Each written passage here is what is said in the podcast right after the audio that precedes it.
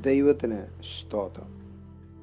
പരിശുദ്ധനായ ദൈവത്തിന്റെ അതിപരിശുദ്ധമായ നാമം വാഴ്ത്തപ്പെടുമാറാകട്ടെ. ഇന്ന് നമ്മൾ അല്പസമയം ചിന്തിക്കുന്ന വചനഭാഗം മാർക്കോസിന്റെ സുവിശേഷം നാലാം അധ്യായം അതിന്റെ മുപ്പത്തി അഞ്ച് മുതലുള്ള ചില വാക്യങ്ങൾ. അന്ന് സന്ധ്യയായപ്പോൾ നാം അക്കരയ്ക്ക് പോകുക എന്ന് അവൻ അവരോട് പറഞ്ഞു. അവർ പുരുഷാരത്തെ വിട്ടു. താൻ പടകിൽ ഇരുന്ന പാടെ അവനെ കൊണ്ടുപോയി മറ്റു ചെറുപടകളും കൂടെ ഉണ്ടായിരുന്നു. അപ്പോൾ വലിയ ചുഴലിക്കാറ്റുണ്ടായി. പടകിൽ തീരെ തള്ളിക്കയറുക കൊണ്ട് അത് മുങ്ങുമാറായി. അവൻ അമരത്ത് തലയണ വെച്ച് ഉറങ്ങുകയായിരുന്നു. അവർ അവനെ ഉണർത്തി ഗുരു ഞങ്ങൾ നശിച്ചു പോകുന്നതിൽ അങ്ങക്ക് വിചാരമില്ലയോ? എന്ന് പറഞ്ഞു. അവൻ എഴുന്നേറ്റ് കാറ്റിനെ ശാസിച്ചു കടലിനോട് അനങ്ങാതിരിക്കുക അടങ്ങുക എന്ന് പറഞ്ഞു. കാറ്റ് അമർന്നു. വലിയ ശാന്തതയുണ്ടായി. പിന്നെ അവൻ അവരോട് നിങ്ങളിങ്ങനെ ഭീരുക്കളാകുവാൻ എന്ത്? നിങ്ങൾക്ക് ഇപ്പോഴും വിശ്വാസമില്ലയോ? എന്ന് പറഞ്ഞു. അവർ വളരെ ഭയപ്പെട്ടു. കാറ്റും കടലും കൂടെ ഇവനെ അനുസരിക്കുന്നുവല്ലോ ഇവൻ ആർ എന്ന് തമ്മിൽ പറഞ്ഞു. ദൈവത്തിന് സ്തോത്രം.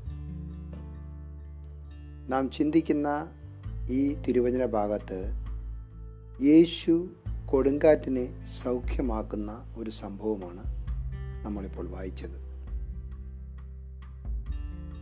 യേശു കൊടുങ്കാറ്റിനെ ശാന്തമാക്കുന്നു. ഇന്നത്തെ നമ്മുടെ ഹെഡിങ് അതാണ്. ഗലീല കടലിൽ ഉണ്ടാകുന്ന ഇടയ്ക്കിടെ ഉണ്ടാകുന്ന ഒരു എപ്പോഴും ഗലീല കടലിൽ കാറ്റും കോളും ഉണ്ടായിക്കൊണ്ടിരിക്കുന്ന ഒരു അവസ്ഥ ഉണ്ടായിരുന്നു എന്ന് ഏവർക്കും ചരിത്രം പഠിക്കുമ്പോൾ ഏവർക്കും മനസ്സിലാക്കാൻ തൊക്കണം കഴിയുന്നു. എന്നാൽ ഇവിടെ മുഖുവന്മാരായ തന്റെ ശിഷ്യന്മാർക്ക് വളരെയധികം ബോധ്യമുള്ളൊരു കാര്യമാണ് ഗലീല കടലിനെക്കുറിച്ച്. എന്നാൽ ഈ പ്രാവശ്യത്തെ കൊടുങ്കാറ്റ് അവരെ സംബന്ധിച്ചിടത്തോളം ഇവിടെ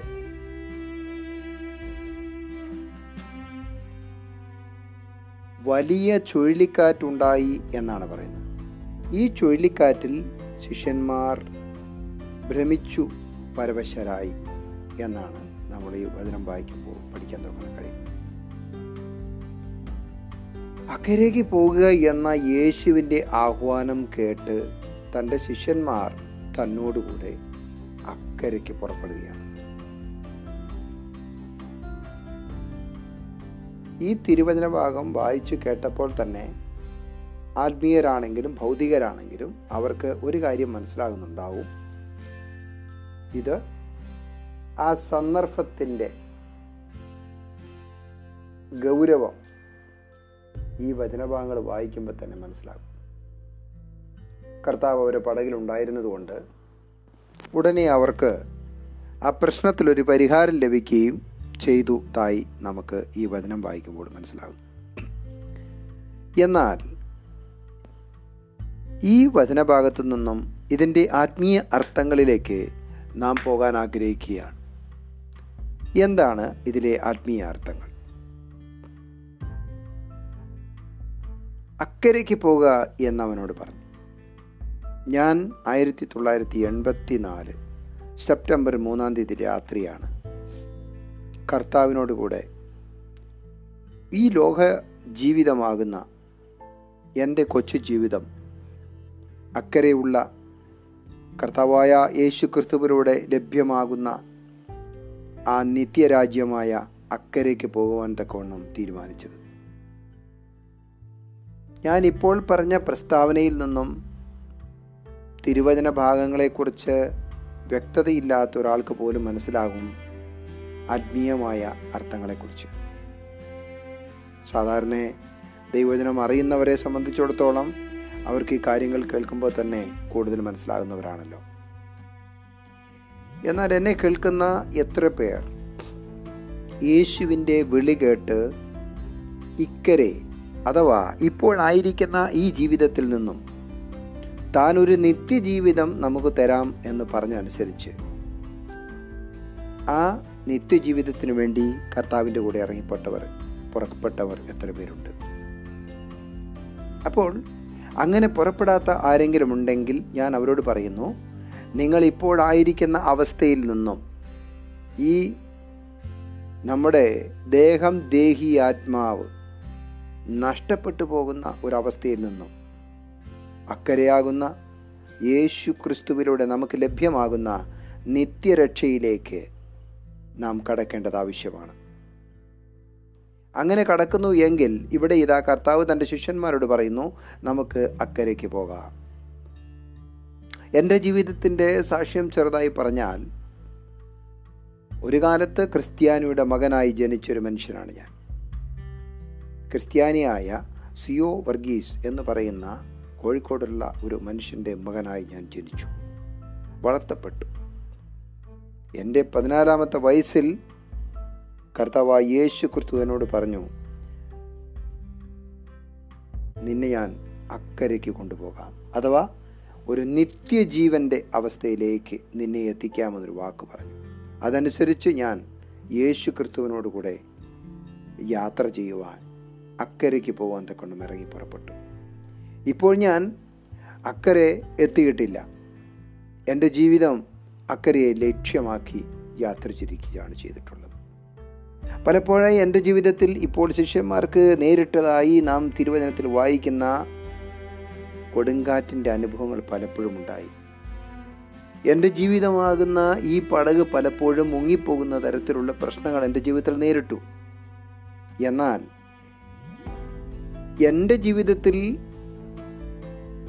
അക്കരയ്ക്ക് പോകാമെന്ന് പറഞ്ഞ് എന്നെ കൂട്ടിയ കർത്താവ് യേശു ക്രിസ്തു എന്റെ ജീവിതമാകുന്ന പടകിന്റെ അമരത്ത് ഉള്ളതിനാൽ ഞാൻ പലപ്പോഴും നേരിട്ട പ്രശ്നങ്ങളിൽ നിന്നും കൊടുങ്കാറ്റിൽ നിന്നും എന്റെ ജീവിതം വീണ്ടും രക്ഷപ്പെട്ട് അടിക്കടി നേരിടുന്ന കാറ്റുകളും കൊടുങ്കാറ്റുകളും പ്രശ്നങ്ങളിൽ നിന്നും ഞാൻ രക്ഷപ്പെട്ട് മുന്നോട്ട് പോവുകയാണ് ഇപ്പോഴും. ഈ ലോക ജീവിതത്തിൽ സാധാരണ മനുഷ്യനായി പിറന്ന എല്ലാവർക്കും പ്രശ്നങ്ങളുണ്ട്. അവരുടെയൊക്കെ ജീവിതത്തിൽ ധാരാളം പ്രശ്നങ്ങളെ സഹിച്ചുകൊണ്ടാണ് സാധാരണ മനുഷ്യൻ മുൻപോട്ട് പോയിക്കൊണ്ടിരിക്കുന്നത്. എല്ലാവരുടെയും ജീവിതത്തിൽ അതെ. ആത്മീയനോ അനാത്മീയനോ ഈശ്വരവാദിയോ നിരീശ്വരവാദിയോ ആരുമാവട്ടെ എല്ലാവരുടെയും ജീവിതത്തിൽ പ്രശ്നങ്ങൾ ധാരാളമുണ്ട്.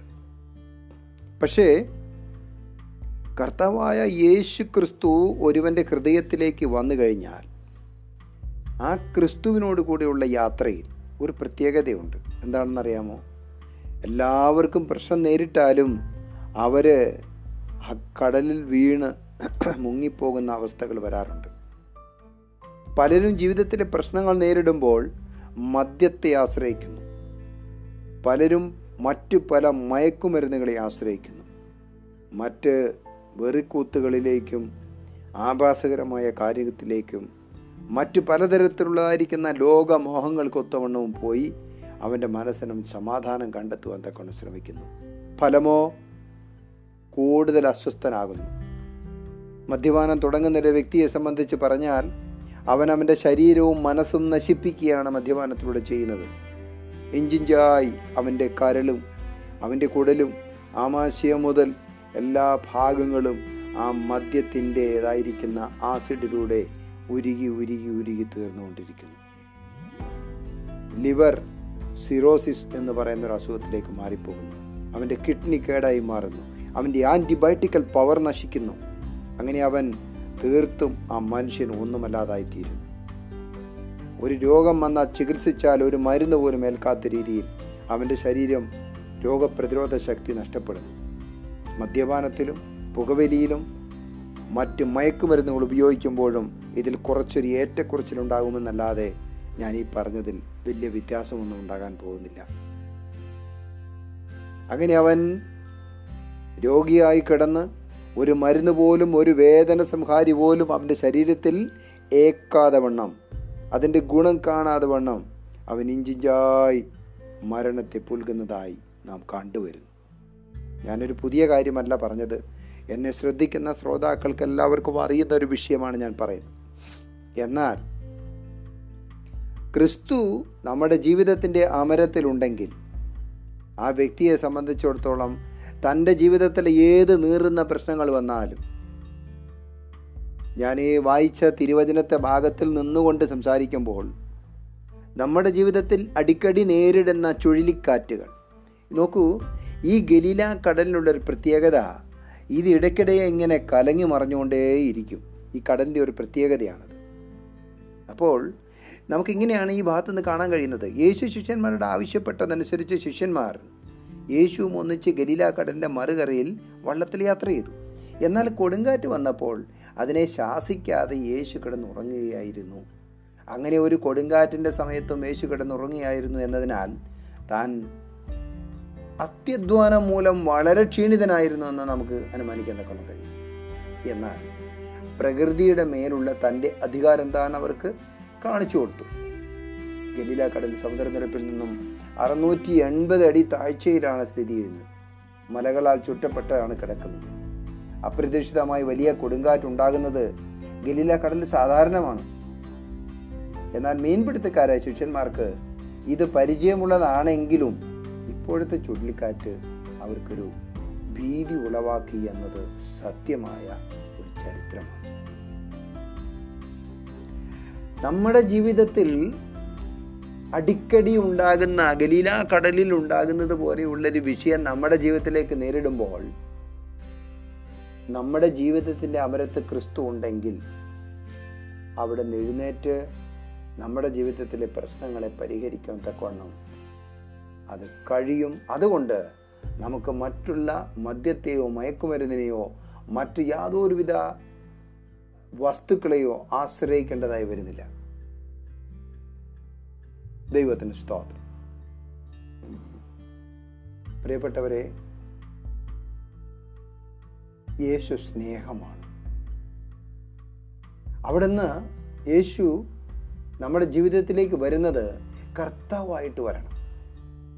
ഞാൻ യേശുവിനെ സ്നേഹിക്കുന്നു യേശുവിന്റെ വാക്യങ്ങൾ വായിക്കും ഞാൻ യേശുവിനോട് പ്രാർത്ഥിക്കുന്നുണ്ട്. ഒക്കെ ഇതൊക്കെ ശരി തന്നെയാണ്. പക്ഷേ നീ യേശുവിനെ നിന്റെ ജീവിതത്തിന്റെ കർത്താവായി സ്വീകരിച്ചുവോ ഇല്ലേ?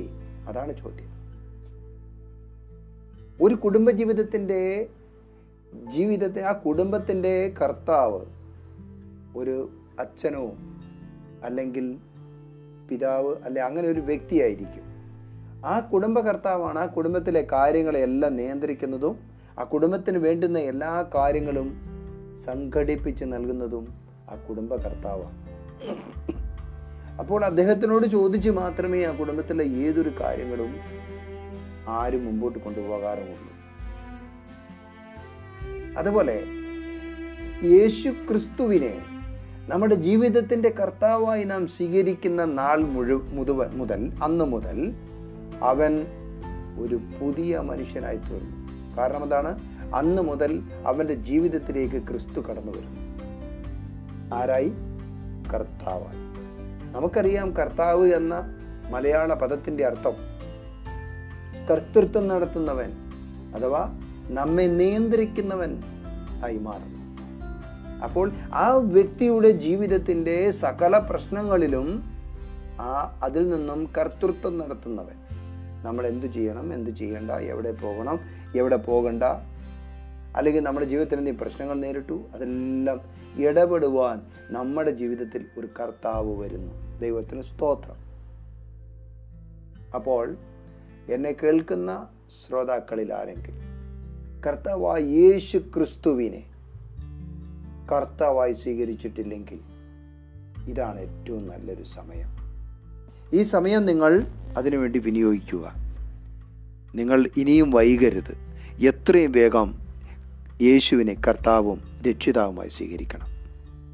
അവിടുന്ന് താങ്കളുടെ ഹൃദയത്തിലേക്ക് കടന്നു വന്നു കഴിഞ്ഞാൽ നിങ്ങളുടെ ജീവിതത്തിൽ ഉണ്ടാകുന്ന എല്ലാവരെ പോലെയും പ്രശ്നങ്ങൾ നിങ്ങൾക്കും ഉണ്ടാകും.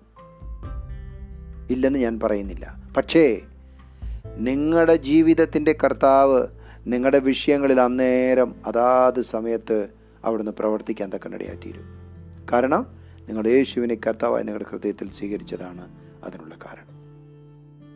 അങ്ങനെ യേശുവിനെ കർത്താവായി സ്വീകരിച്ച ഒരു വ്യക്തിയെ സംബന്ധിച്ചിടത്തോളം അവന്റെ ജീവിതത്തിൽ അടിക്കടിയായി നേരിടുന്ന ഓരോ വിഷയങ്ങളിലും അതാത് സമയത്ത് യേശു നമ്മുടെ കർത്താവായി കൂടെ വന്ന് നമ്മുടെ കാര്യങ്ങൾ ഇടപെടുവാൻ തക്കനടയായി തീരും വലിയ ചുഴലിക്കാറ്റ് വന്നോട്ടെ? വലിയ സുനാമി പോലുള്ള തിരമാലകൾ വന്നോട്ടെ. നമ്മുടെ ജീവിതത്തിൽ അടിക്കടിയായി നേരിടുന്ന ഒരു വിഷയത്തിനു വേണ്ടിയും മദ്യത്തെയോ മയക്കുമരുന്നിനെയോ മറ്റൊന്നിനെയും ആശ്രയിക്കേണ്ടതായി വരികയില്ല. കർത്താവിനെ ഹൃദയത്തിൽ സൂക്ഷിക്കുന്ന ഒരു വ്യക്തിയെ സംബന്ധിച്ചിടത്തോളം. അതുകൊണ്ട് എന്നെ പ്രിയപ്പെട്ട ശ്രോതാക്കളോട് ഞാൻ പറയുന്നത് കർത്താവ് യേശു ക്രിസ്തുവിനെ നമ്മുടെ ഹൃദയത്തിൽ സ്വീകരിക്കാം. രോഗമായിക്കോട്ടെ ആരോടും പറയാൻ കഴിയാത്ത നമ്മുടെ ഹൃദയത്തിന്റെ ഉൾപ്പൂവുകളെ അവിടുന്ന് ഗ്രഹിക്കാനിടയായിത്തീരും. അവിടുന്ന് അതിനെ മനസ്സിലാക്കുവാൻ തക്കനിടയായിത്തീരും. മകനെ മകളെ എന്ന് വിളിക്കുന്ന ആ സാന്ത്വനപ്പെടുത്തുന്ന ഒരു ശബ്ദം നമ്മുടെ ഹൃദയങ്ങളിൽ കേൾക്കുവാൻ തക്കനിടയായിത്തീരും. അതിനുവേണ്ടി എന്നോട് ചേർന്നൊന്ന് പ്രാർത്ഥിക്കാമോ? കർത്താവ് യേശുവേ അങ്ങന്റെ ഹൃദയത്തിലേക്ക് എന്റെ കർത്താവും എന്റെ രക്ഷിതാവുമായി കടന്നു വരണമേ എന്ന് നമുക്ക് പ്രാർത്ഥിക്കാം. ഞങ്ങളുടെ ദൈവമേ അവിടുത്തെ കരങ്ങളിലേക്ക് അടിയങ്ങളെ ഏൽപ്പിക്കും. എന്നോട് ചേർന്ന് പ്രാർത്ഥിക്കുന്ന ഏത് വ്യക്തിയാണെങ്കിലും ആ വ്യക്തിക്ക് വേണ്ടി ഞാനും പ്രാർത്ഥിക്കുന്നു. കർത്താവേ സ്തോത്രം. ആ വ്യക്തിയുടെ ഹൃദയങ്ങളോട് ഇടപെടുമാറാകണം. കർത്താവ് അവരുടെ ഹൃദയത്തിലേക്ക് വസിക്കണമേ. അവരെ അങ്ങ് വിടുവിക്കുമാറാകണമേ എന്ന് പ്രാർത്ഥിക്കുന്നു കർത്താവെ. തിരുസാന്നിധ്യം അവർ അങ്ങയുടെ സാന്ത്വനവും അങ്ങയുടെ ആശ്വാസവും അവരൊന്ന് അനുഭവിച്ചറിയുവാൻ അങ്ങയുടെ സമാധാനം അവർക്കൊന്ന് ലഭിക്കുവാൻ തക്കവണ്ണം അവിടുന്ന് അവരോട് കൃപ ചെയ്യുമാറാകണമേ എന്ന് പ്രാർത്ഥിക്കുന്നു. പ്രാർത്ഥന അങ്ങ് കേൾക്കണമേ. വ്യക്തികളുടെ ഹൃദയങ്ങളോട് അങ്ങ് ഇടപെടുമാറാകണമേ. യേശുവിൻ നാമത്തിൽ ചോദിക്കുന്നു സ്വർഗീയ നല്ല പിതാവേ ആമേൻ. സ്തോത്രം. ആമേൻ. സ്തോത്രം. എന്നോട് കൂടെ പ്രാർത്ഥിച്ച പ്രിയപ്പെട്ടവർക്കായി ഞാൻ ദൈവത്തെ സ്തുതിക്കുന്നു. നിങ്ങൾ എത്രയും വേഗം കർത്താവ യേശുവേ എന്റെ ഹൃദയത്തിലേക്ക് അങ്ങ് കർത്താവായി വരണമേ എന്ന് നിങ്ങൾ ആയിരിക്കുന്ന സ്ഥലത്തിരുന്നു കൊണ്ട് നിങ്ങൾ പ്രാർത്ഥിക്കുക. തീർച്ചയായും കർത്താവായ യേശു ക്രിസ്തു നിങ്ങളുടെ ജീവിതത്തിന്റെ കർത്താവായി വരുവാൻ തക്കനിടയായിത്തീരും. അങ്ങനെയെങ്കിൽ നിങ്ങളുടെ ജീവിതത്തിൽ നിങ്ങൾ നേറുന്ന പ്രശ്നങ്ങളിലൂടെ പോകുമ്പോൾ കർത്താവെ എന്ന് നിങ്ങൾ വിളിക്കുമ്പോൾ അവിടുന്ന് നിങ്ങളുടെ അടുത്തേക്ക് വന്ന് നിങ്ങളെ ആശ്വസിപ്പിക്കുന്നതും ആ പ്രശ്നങ്ങളിൽ നിന്ന് നിങ്ങളെ വിടുവിക്കുകയും ചെയ്ത് വ്യക്തമായി നിങ്ങൾ മനസ്സിലാക്കാൻ തൊക്കണം ഇടയായിത്തീരും നമ്മൾ വായിച്ച തിരുവചനത്തിലേക്ക് ഞാൻ മടങ്ങി വരട്ടെ. അന്ന് സന്ധ്യയായപ്പോൾ നാം അക്കരയ്ക്ക് പോകുക എന്ന് യേശു അവരോട് പറഞ്ഞു. അവരോടനെ എന്തു ചെയ്തു? പുരുഷാരത്തെ വിട്ടു. അതുവരെ അവരായിരുന്ന ഒരു പുരുഷാരത്തിന്റെ കൂടെയായിരുന്നു അവരുണ്ടായിരുന്നത്. ഒരു സമൂഹം അവരുടെ കൂടെ ഉണ്ടായിരുന്നു. ആ സമൂഹത്തെ അവർ വിട്ടു. അവർ നാട് വിട്ടു വീട് വിട്ടു നാമധേയ കൂട്ടം വിട്ടു. നാമധേയ ആരാധനകളിൽ ക്രിസ്തു യേശു ക്രിസ്തു എന്ന് ദൈവത്തെ ആരാധിക്കുന്നു എന്ന് പറയുന്നവർ പോലും പലപ്പോഴും ക്രിസ്തുവിനേക്കാളും മരിച്ചുപോയ പലരെയും ആരാധിക്കുന്നവരാണ്. എന്നാൽ മരിച്ച് മൂന്നാം ദിവസം ഉയർത്തെഴുന്നേറ്റ് സ്വർഗാദി സ്വർഗങ്ങളിൽ പിതാവായി ദൈവത്തിന്റെ വലതുഭാഗത്ത് നമുക്ക് വേണ്ടി വാദിച്ചു കൊണ്ടിരിക്കുന്ന ക്രിസ്തു ഞാനോ ലോകാവസാനത്തോളം എല്ലാ നാളും നിങ്ങളുടെ കൂടെ ഉണ്ടാകും എന്നരുളി ചെയ്തവനായ ക്രിസ്തു ഞാൻ നിങ്ങൾക്ക് വേണ്ടി വാസസ്ഥലം ഒരുക്കുവാൻ പോകുന്നു. ഞാൻ വന്ന് നിങ്ങളെ ചേർത്ത് കൊള്ളുമെന്ന് പറഞ്ഞു പോയ ക്രിസ്തു ഇതാ വേഗം വരാറായി. അവിടുന്ന് വേഗം വരാറായി. നമ്മളോട് പറയുന്നത് ഞാൻ നിങ്ങളെ അക്കരയ്ക്ക് കൊണ്ടുപോകാം. യേശുവിന്റെ വിളി കേട്ട് ഇറങ്ങുന്നവരായ പ്രിയപ്പെട്ടവരെ യേശു യേശുവിനോട് നിങ്ങൾ പ്രാർത്ഥിക്കുന്നു. യേശുവിന്റെ വാക്ക് നിങ്ങൾ അനുസരിക്കുന്നു എങ്കിൽ. യേശു നിങ്ങളെ ഒരു നിത്യജീവൻ ഒരു എറ്റേണൽ ലൈഫിലേക്ക് നിങ്ങളെ കൊണ്ടുപോകാൻ തക്കനടയായി തീരും. അക്കരയ്ക്ക് പോകുക എന്ന് അവൻ അവരോട് പറഞ്ഞു. അവർ പുരുഷാരത്തെ വിട്ടു.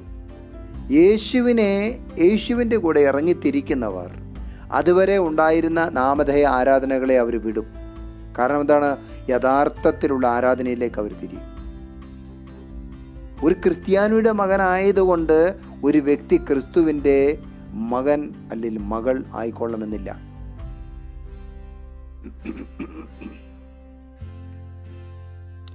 യോഹന്നാന്റെ സുവിശേഷം ഒന്നാം അധ്യായം എന്റെ പന്ത്രണ്ടാമത്തെ വാക്യത്തിൽ ഇങ്ങനെ പറയുന്നു.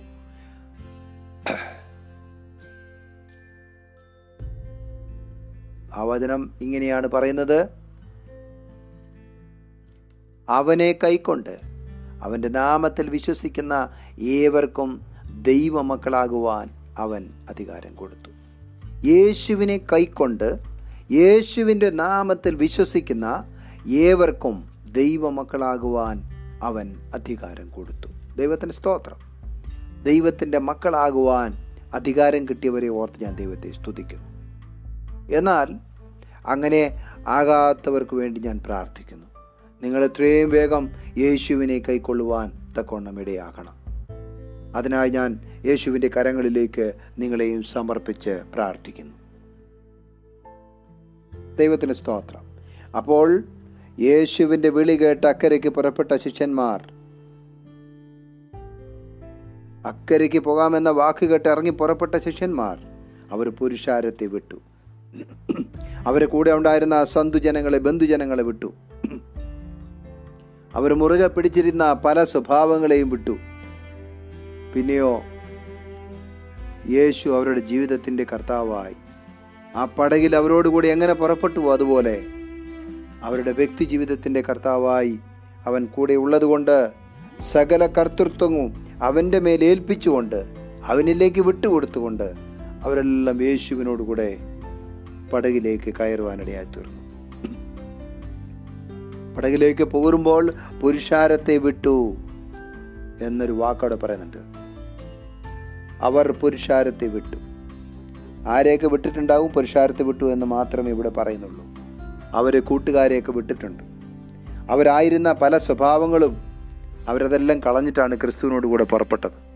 അതുപോലെ ക്രിസ്തുവിനെ ഇനി എന്നെ ശ്രദ്ധിക്കുന്ന പഴയ വിശ്വാസികളായ കാലങ്ങളായി ദൈവത്തെ ആരാധിച്ചു പോരുന്നവർ ഞാനൊരു വാക്ക് ചോദിക്കട്ടെ? വളരെ വിനയ പുരസരം ഞാൻ നിങ്ങളോടൊരു കാര്യം ചോദിക്കട്ടെ? യേശുവിനോട് കൂടെ നിങ്ങൾ ഇറങ്ങി പുറപ്പെട്ടപ്പോൾ എന്റെ ഈ വാചകങ്ങൾ ശ്രദ്ധിക്കുമ്പോൾ നിങ്ങളൊരു മാർക്കിടാൻ വേണ്ടിയുള്ള ശ്രദ്ധ മാറ്റിയിട്ട് ഒന്ന് സ്വന്തത്തിലേക്ക് തിരിഞ്ഞൊന്ന് പറയാമോ? നിങ്ങൾ സ്വന്തം കൈ നിങ്ങളുടെ നെഞ്ചത്ത് വെച്ചുകൊണ്ട് നിങ്ങളുടെ ചങ്കിൽ നിങ്ങളുടെ കൈ വെച്ചുകൊണ്ട് നിങ്ങൾക്കൊന്ന് സ്വന്തം പറയാമോ? ഞാൻ എന്റെ ജീവിതത്തിലെ സകലവും വിട്ടിട്ടാണ് യേശുവിനെ അനുഗമിച്ചതെന്ന് എത്ര പേർക്ക് പറയാൻ കഴിയും? ഞാനൊരു ചോദ്യം നിങ്ങളിലേക്ക് വിടുകയാണ്. നിങ്ങൾ എന്താണ് ഉത്തരം പറയുന്നതെന്ന് ഞാൻ അറിയുന്നില്ലെങ്കിലും ഈ വചനം കേൾക്കുന്ന പ്രിയപ്പെട്ടവരുടെ ഹൃദയങ്ങളോട് ഇടപെടുന്ന കർത്താവായ ദൈവം നമ്മുടെ ഉത്തരം അറിയുന്നുണ്ട്. അതുകൊണ്ട് ഞാൻ പറയുന്നു നിങ്ങൾ തീർച്ചയായും വിടേണ്ടതിനെ വീട്ടിരിക്കണം. അങ്ങനെയാണെങ്കിൽ നിങ്ങൾക്ക് ആ നിത്യ തുറമുഖത്ത് എത്തുവാൻ കൊണ്ട് കഴിയും. അക്കരെ നമുക്ക് വേണ്ടി കാത്തിരിക്കുന്ന മഹാസൗഭാഗ്യങ്ങൾ കർത്താവ് നമുക്ക് വേണ്ടി ഒരുക്കിയിരിക്കുന്ന മനോഹരമായ ആ ഒരു ഭവനത്തിലേക്ക് എത്തിച്ചേരുവാൻ തക്കൊണ്ടമിടയായിത്തീരും അതിനുവേണ്ടി വിടേണ്ടതിനെ വിടുവാൻ ഇതുവരെ വിടാൻ കഴിഞ്ഞിട്ടില്ലെങ്കിൽ ഇതാണ് ഏറ്റവും നല്ല സമയം പ്രിയപ്പെട്ടവരെ. നമുക്ക് ഞാൻ എന്നെയും കൂടെ നിങ്ങളോട് കൂടെ ചേർത്ത് പറയട്ടെ. നാം എത്രയോ ആദ്യമായി യേശുവിന്റെ വചനങ്ങളെ കേൾക്കുന്ന പ്രിയപ്പെട്ടവരോട് പറയുന്നത് പോലെ ഇത്രയും കാലം വചനം കേട്ടും വചനം പ്രസംഗിച്ചും എത്രയോ പേരെ പഠിപ്പിച്ചും പോരുന്ന നാം ഓരോരുത്തരും ഈ നാളുകളിൽ ഇതുവരെയും വിടാത്തത് പലപ്പോഴും വിട്ടിട്ട് പിണ്ടും നമ്മളോട് കൂടെ പറ്റിപ്പിടിച്ചിരിക്കുന്ന ആ മാലിന്യത്തെ വിട്ടുകളയാം. കാരണം നമുക്ക് അക്കരയ്ക്ക് പോകേണ്ടതുണ്ട്. കാരണം ക്രിസ്തു നമ്മളെ വിളിച്ചിട്ടുണ്ട്. നമുക്ക് അക്കരയ്ക്ക് പോയേ മതിയാവും. അതുകൊണ്ട് പ്രിയമുള്ളവരെ നമുക്ക് പുറപ്പെടാം. കർത്താവ് നമ്മളോട് കൂടെ വരുന്നുണ്ട്. അതുകൊണ്ട് നമുക്ക് ധൈര്യത്തോടെ കർത്താവിനോട് കൂടെ പടകിൽ യാത്ര ചെയ്യാം. ഈ പടകിനോട് കൂടെ പുറപ്പെടുമ്പോൾ തന്നെ വേറെ ചെറുപടുകളും കൂടെ ഉണ്ടായിരുന്നു എന്നൊരു വാചകവും കൂടെ അതിനോട് ചേർത്ത് പറയുന്നുണ്ട്. പക്ഷേ ആ പടുകളിൽ കർത്താവില്ല എന്ന് നമുക്ക് മനസ്സിലാക്കാം. കർത്താവ് ഉള്ള പടകിൽ യാത്ര ചെയ്യുന്നതും കർത്താവില്ലാത്ത പടകിൽ യാത്ര ചെയ്യുന്നതിന് പ്രത്യേകത നാം കുറച്ചുകൂടി കടലിനുള്ളിട്ട് ചെല്ലുമ്പോൾ മനസ്സിലാവും. കാരണം എന്താണ്? വലിയ ചുഴലിക്കാറ്റുണ്ടായി. മുങ്ങുമാറായി ആ പടക്. അപ്പോഴെന്ത് സംഭവിച്ചു? കർത്താവ് ഉള്ള പടകോ അവിടെ ശാന്തത വരാൻ തക്കവണ്ണം ആ പടകിനെ നിയന്ത്രിക്കുവാൻ ഒരു കർത്താവ് ഉണ്ടായിരുന്നു. എന്നാൽ കർത്താവില്ലാത്ത യാത്ര ചെയ്ത പടവുകളെക്കുറിച്ച് നാം ഒന്ന് ചിന്തിച്ചു നോക്കൂ എന്തായിരിക്കും അവരുടെ അവസ്ഥ. ഒരിക്കലും കർത്താവില്ലാത്ത ഒരവസ്ഥയിലൂടെ പോകരുതേ എന്ന് ഞാൻ താഴ്മയോടെ അപേക്ഷിക്കുന്നു. ഒരു പാട്ട് നമ്മളിങ്ങനെ പാടുന്നുണ്ട്. യേശുവില്ലാത്ത ജീവിത പടക് ഇരമ്പും ആഴിയിൽ മുങ്ങും. കരത്തേടിയാലയും നൗകയാം നിന്നെ തേടി വരുന്നവൻ പിൻപേ യേശുവില്ലാത്ത ജീവിത പടക്. അതുകൊണ്ട് പ്രിയമുള്ളവരെ യേശു ഉള്ള ജീവിത പടകിൽ നമുക്ക് യാത്ര ചെയ്യാം. അവർ പടകിലിരുന്ന പാടെ അവനെ കൊണ്ടുപോയി. മറ്റു ചെറുപടകളും കൂടെ ഉണ്ടായിരുന്നു. അപ്പോൾ ഒരു വലിയ ചുഴലിക്കാറ്റുണ്ടായി പടകിൽ തീരെ തള്ളിക്കയറിയ കൊണ്ട് അവർ അത് മുങ്ങുമാറായി. മുങ്ങുമാറായി. അവൻ അമരത്ത് തലയിണ വെച്ച് ഉറങ്ങുകയായിരുന്നു. അവരവനെ ഉണർത്തി ഗുരോ ഞങ്ങൾ നശിച്ചു പോകുന്നതിൽ നിനക്ക് വിചാരമില്ലയോ? എന്ന് പറഞ്ഞു. ദൈവത്തിന്റെ അതിപരിശുദ്ധമായ നാമം വീണ്ടും മഹത്വപ്പെടട്ടെ. ദൈവത്തിന് സ്തോത്രം. പടക് മുങ്ങുമാറായിക്കൊണ്ടിരിക്കുന്നു പ്രശ്നങ്ങൾ വളരെ ശക്തമായി ഉണ്ടാകുന്നു. കഴിഞ്ഞ നാളുകളിൽ ഈ വചനം സംസാരിക്കുന്ന എന്റെ ജീവിതത്തിലും വളരെ ശക്തമായ പ്രശ്നങ്ങളുണ്ടായി. എന്റെ ജീവിത പടക് മുങ്ങിപ്പോകും എന്ന് വരെ ഞാൻ തോന്നിയ നിമിഷങ്ങളുണ്ടായിരുന്നു. എന്റെ പ്രശ്നങ്ങൾ അതിരൂക്ഷമായ പ്രശ്നത്തിലൂടെ പ്രിയമുള്ളവരെ ഞാൻ ഭൂമിക്കടിയിലേക്ക് ഇറങ്ങിപ്പോകുന്ന ഒരവസ്ഥയിലേക്ക് ഞാൻ വന്നു. പക്ഷേ ഞാൻ കർത്താവിന്റെ അടുത്ത് മുട്ടുകുത്തി കർത്താവിനോട് പറഞ്ഞു എനിക്ക് സഹിക്കാൻ കഴിയുന്നില്ല. ഈ പ്രശ്നത്തിൽ എന്റെ ബുദ്ധിയും ശക്തിയും കഴിവും മാത്രം പോരാ. അങ്ങനോട് കൂടി ഇറങ്ങി വന്ന് ഈ പ്രശ്നത്തിൽ ഇടപെടണമേ എന്ന് ഞാൻ കർത്താവിനോട് പ്രാർത്ഥിച്ചു. കർത്താവ് എഴുന്നേറ്റു. എന്റെ ജീവിത യാത്രയിൽ എന്റെ കുടുംബ ജീവിതത്തിൽ എന്റെ വ്യക്തിപരമായ ജീവിതത്തിലുണ്ടായ പ്രശ്നങ്ങളെ അവിടുന്ന് ശാസിക്കുവാൻ തക്കോണം ഇടയായി തീർന്നു. അതുകൊണ്ടാണ് ഈ വചനം സംസാരിക്കുവാൻ ഞാൻ ധൈര്യത്തോടെ ഈ വാക്കുകൾ ഉരുവിടുകയും ചെയ്യുന്നത്. എന്നെ ശ്രദ്ധിക്കുന്ന പ്രിയപ്പെട്ടവരെ നിങ്ങളുടെ ജീവിതത്തിൽ ഏത് തരത്തിലുള്ള പ്രശ്നങ്ങൾ വന്നോട്ടെ? കർത്താവ് ഞങ്ങളുടെ ജീവിതത്തിലുണ്ടെങ്കിൽ നിങ്ങൾക്ക് ഉടനെ കർത്താവിനോട് പറയാം കർത്താവേ എന്റെ ജീവിതത്തിൽ ഇപ്പോൾ ഇതാ പ്രശ്നം നേരിട്ടിരിക്കുന്നു എന്നെ വിടുവിക്കണമേ. അവിടുന്ന് തിരുവുള്ളമുണ്ടാകണമേ എന്ന് പറഞ്ഞ് നമുക്ക് ആത്മാർത്ഥമായി കർത്താവിനോട് പ്രാർത്ഥിക്കാൻ തങ്ങളിടയാ തീരട്ടെ. ദൈവത്തിന് സ്തോത്രം. അപ്പോൾ ഈ തിര തള്ളിക്കയറി പടക് മുങ്ങുന്ന സമയത്ത് ഒന്ന് നോക്കൂ പ്രിയമുള്ളവരെ. ഈ പടകിന്റെ അമരം എന്ന് പറയുന്നത് ഏറ്റവും താഴെയുള്ള ഭാഗമാണ്. ഒരു വള്ളത്തിന്റെ ഏറ്റവും പുറകിലുള്ള ഭാഗം ഏറ്റവും താഴെയുള്ള ഭാഗമാണ് അമരം. എന്നാൽ അതിന്റെ എതിർഭാഗം വളരെ ഉയർന്നാണ് നിൽക്കുന്നത്. പടകിന്റെ നമുക്കെല്ലാവർക്കും അറിയുന്നതാണ് പടകിനെ കുറിച്ച് അപ്പോൾ അമരത്ത് തലേണ വെച്ച് മയങ്ങുകയായിരുന്നു എന്നാണ് കർത്താവിനെ കുറിച്ച് പറയുന്നത്. അപ്പോൾ ഒരു കാറ്റും കോളും ഉണ്ടാകുമ്പോഴും വെള്ളം പടകിലേക്ക് അടിച്ചു കയറുമ്പോഴും ആദ്യം ഈ വിഷയം അനുഭവപ്പെടുന്നത് വെള്ളത്തിന്റെയോ അല്ലെങ്കിൽ മറ്റു പ്രശ്നങ്ങളെയോ കൂടുതലായി അനുഭവപ്പെടുന്നത് അമരത്തിരിക്കുന്നയാളാണ്. ആദ്യം അറിയുന്നത്. പക്ഷേ ഞങ്ങൾ നശിച്ചു പോകുന്നതിൽ നിനക്ക് വിചാരമില്ലയോ എന്ന് ചോദിക്കുമ്പോൾ ഒന്ന് അവർ മനസ്സിലാക്കേണ്ടത് ആവശ്യമുണ്ട്. എന്താണെന്നറിയാമോ? കർത്താവ് ഈ പടകിന്റെ അമരത്തുണ്ട്. ആ ശിഷ്യന്മാരോട് ഞാനൊന്ന് പറയാൻ ആഗ്രഹിക്കുന്നു. പ്രിയമുള്ള ശിഷ്യന്മാരെ നിങ്ങൾ കഴിഞ്ഞ മണിക്കൂറുകളിൽ കഴിഞ്ഞ ദിവസങ്ങളിൽ നിങ്ങൾ കർത്താവിന്റെ അത്ഭുതങ്ങളെ എത്ര കണ്ടിട്ടുണ്ട്? നിങ്ങളുടെ ജീവിതത്തിൽ നിങ്ങൾ എന്തെല്ലാം അനുഭവങ്ങൾ കണ്ടു കഴിഞ്ഞു? കർത്താവ് എന്തെല്ലാം അത്ഭുതങ്ങളെ കാണിച്ചു? ഇതെല്ലാം നിങ്ങൾ കണ്ടില്ലേ? അവിടുന്ന് ദൈവപുത്രനാണ് നിങ്ങൾ മനസ്സിലാക്കിയില്ലേ? അവിടുത്തെ കയ്യിൽ നിന്നും അനേക അത്ഭുതങ്ങളും അടയാളങ്ങളും നിങ്ങൾ കേൾക്കുവാനും അനുഭവപ്പെടാനും തക്ക ഇടയായി എന്നിട്ട് നിങ്ങൾക്ക് അമരത്ത് കിടക്കുന്ന കർത്താവ് ഈ വെള്ളം തള്ളിക്കയറുമ്പോൾ ഏറ്റവും ആദ്യം അവിടുത്തെ കർത്താവിന്റെ ശരീരത്തിലായിരിക്കും ഒരുപക്ഷെ വെള്ളം കയറിയിട്ടുണ്ടാകുക അമരത്താണല്ലോ ആദ്യം വെള്ളം കയറുക മുങ്ങുമാറായി എന്ന് പറയുമ്പോൾ അതിന്റെ അർത്ഥം വെള്ളം വല്ലാതെ ഈ വള്ളത്തിലേക്ക് കയറി. അവരെ പടകിലേക്ക് വെള്ളം വല്ലാണ്ട് അടിച്ചു കയറിയെന്ന് നമുക്കതിന് മനസ്സിലാക്കാൻ നോക്കണം കഴിയുന്നു. എന്നാൽ നിങ്ങൾ കർത്താവിനോട് ഞങ്ങൾ നശിച്ചു പോകുന്നതിൽ നിനക്ക് വിചാരമില്ലയോ എന്ന് ചോദിക്കുന്ന ശിഷ്യന്മാരെ ഞാനൊന്ന് ചോദിക്കട്ടെ? കർത്താവ് പറഞ്ഞിട്ടല്ലേ നമ്മൾ ഇറങ്ങി തിരിച്ചത് പിന്നെ എന്തിനാ നാം കർത്താവിനെ കുറ്റപ്പെടുത്തുന്നത് വിളിച്ചവൻ വിശ്വസ്തനാണെന്ന് ഉറപ്പുണ്ടെങ്കിൽ പിന്നെ എന്തിനാ ഭീരുക്കളാകുന്നേ? പിന്നെ എന്തിനാ പേടിക്കുന്നേ? പ്രശ്നങ്ങൾ വരുമ്പോൾ അവനോട് കർത്താവേ അങ്ങ് ഇടപെടുമാറാകണമേ എന്ന് മാത്രം പറഞ്ഞാൽ മതി. അവിടുന്ന് ആ വിഷയത്തിൽ ഇടപെടും. അതുകൊണ്ട് വിശ്വാസത്തോടെ പ്രശ്നങ്ങളുടെ മുഖത്ത് നമുക്കൊന്ന് പറയാം കർത്താവെ ഞങ്ങൾ വിടിവിക്കുമാറാകണമേ. അങ്ങനെ പറയുവാൻ എത്ര പേർക്ക് കഴിയും? ദൈവത്തിന് സ്തോത്രം. ഹാലലുയാ സ്തോത്രം. കുരുടനായ മനുഷ്യനെ സൗഖ്യമാക്കുന്ന കർത്താവ്. അനേക അത്ഭുതങ്ങളും അടയാളങ്ങളും ചെയ്ത കർത്താവ്. ആ കർത്താവ് ഇന്ന് നമ്മുടെ ജീവിത പടയിലുണ്ട് പ്രശ്നങ്ങൾ വരുമ്പോൾ മറ്റാരെയും കുറ്റപ്പെടുത്തുവാനോ കർത്താവിനെ തന്നെ കുറ്റപ്പെടുത്തുവാനോ പോകുന്നതിന് പകരമായി നമുക്കൊരു കാര്യം ചെയ്യാം. കർത്താവിങ്കിലേക്ക് താഴ്ത്തി ഏൽപ്പിക്കാം. കർത്താവ് എന്റെ ഈ വിഷയത്തിൽ അവിടെ ഇടപെടണം. എനിക്കിത് മാനേജ് ചെയ്യാൻ കഴിയുന്നില്ല. എനിക്ക് ഈ വിഷയത്തെ മറികടക്കുവാൻ തക്കണം കഴിയുന്നില്ല. എന്നെ സഹായിക്കണമേ. അങ്ങാണല്ലോ എന്നെ നിത്യജീവിതത്തിലേക്ക് ഒരു അക്കരെ ദേശത്തേക്ക് കൊണ്ടുപോകാമെന്ന് പറഞ്ഞ് എന്നെ വിളിച്ചത്. ഞാൻ അങ്ങയുടെ വിളി കേട്ട് ഇറങ്ങിയവനാണല്ലോ. എന്നെ സഹായിക്കണമേ എന്ന് നമുക്ക് പ്രാർത്ഥിക്കാം. ദൈവത്തിന് സ്തോത്രം. കർത്താവ് എഴുന്നേറ്റ് എന്ത് ചെയ്തു?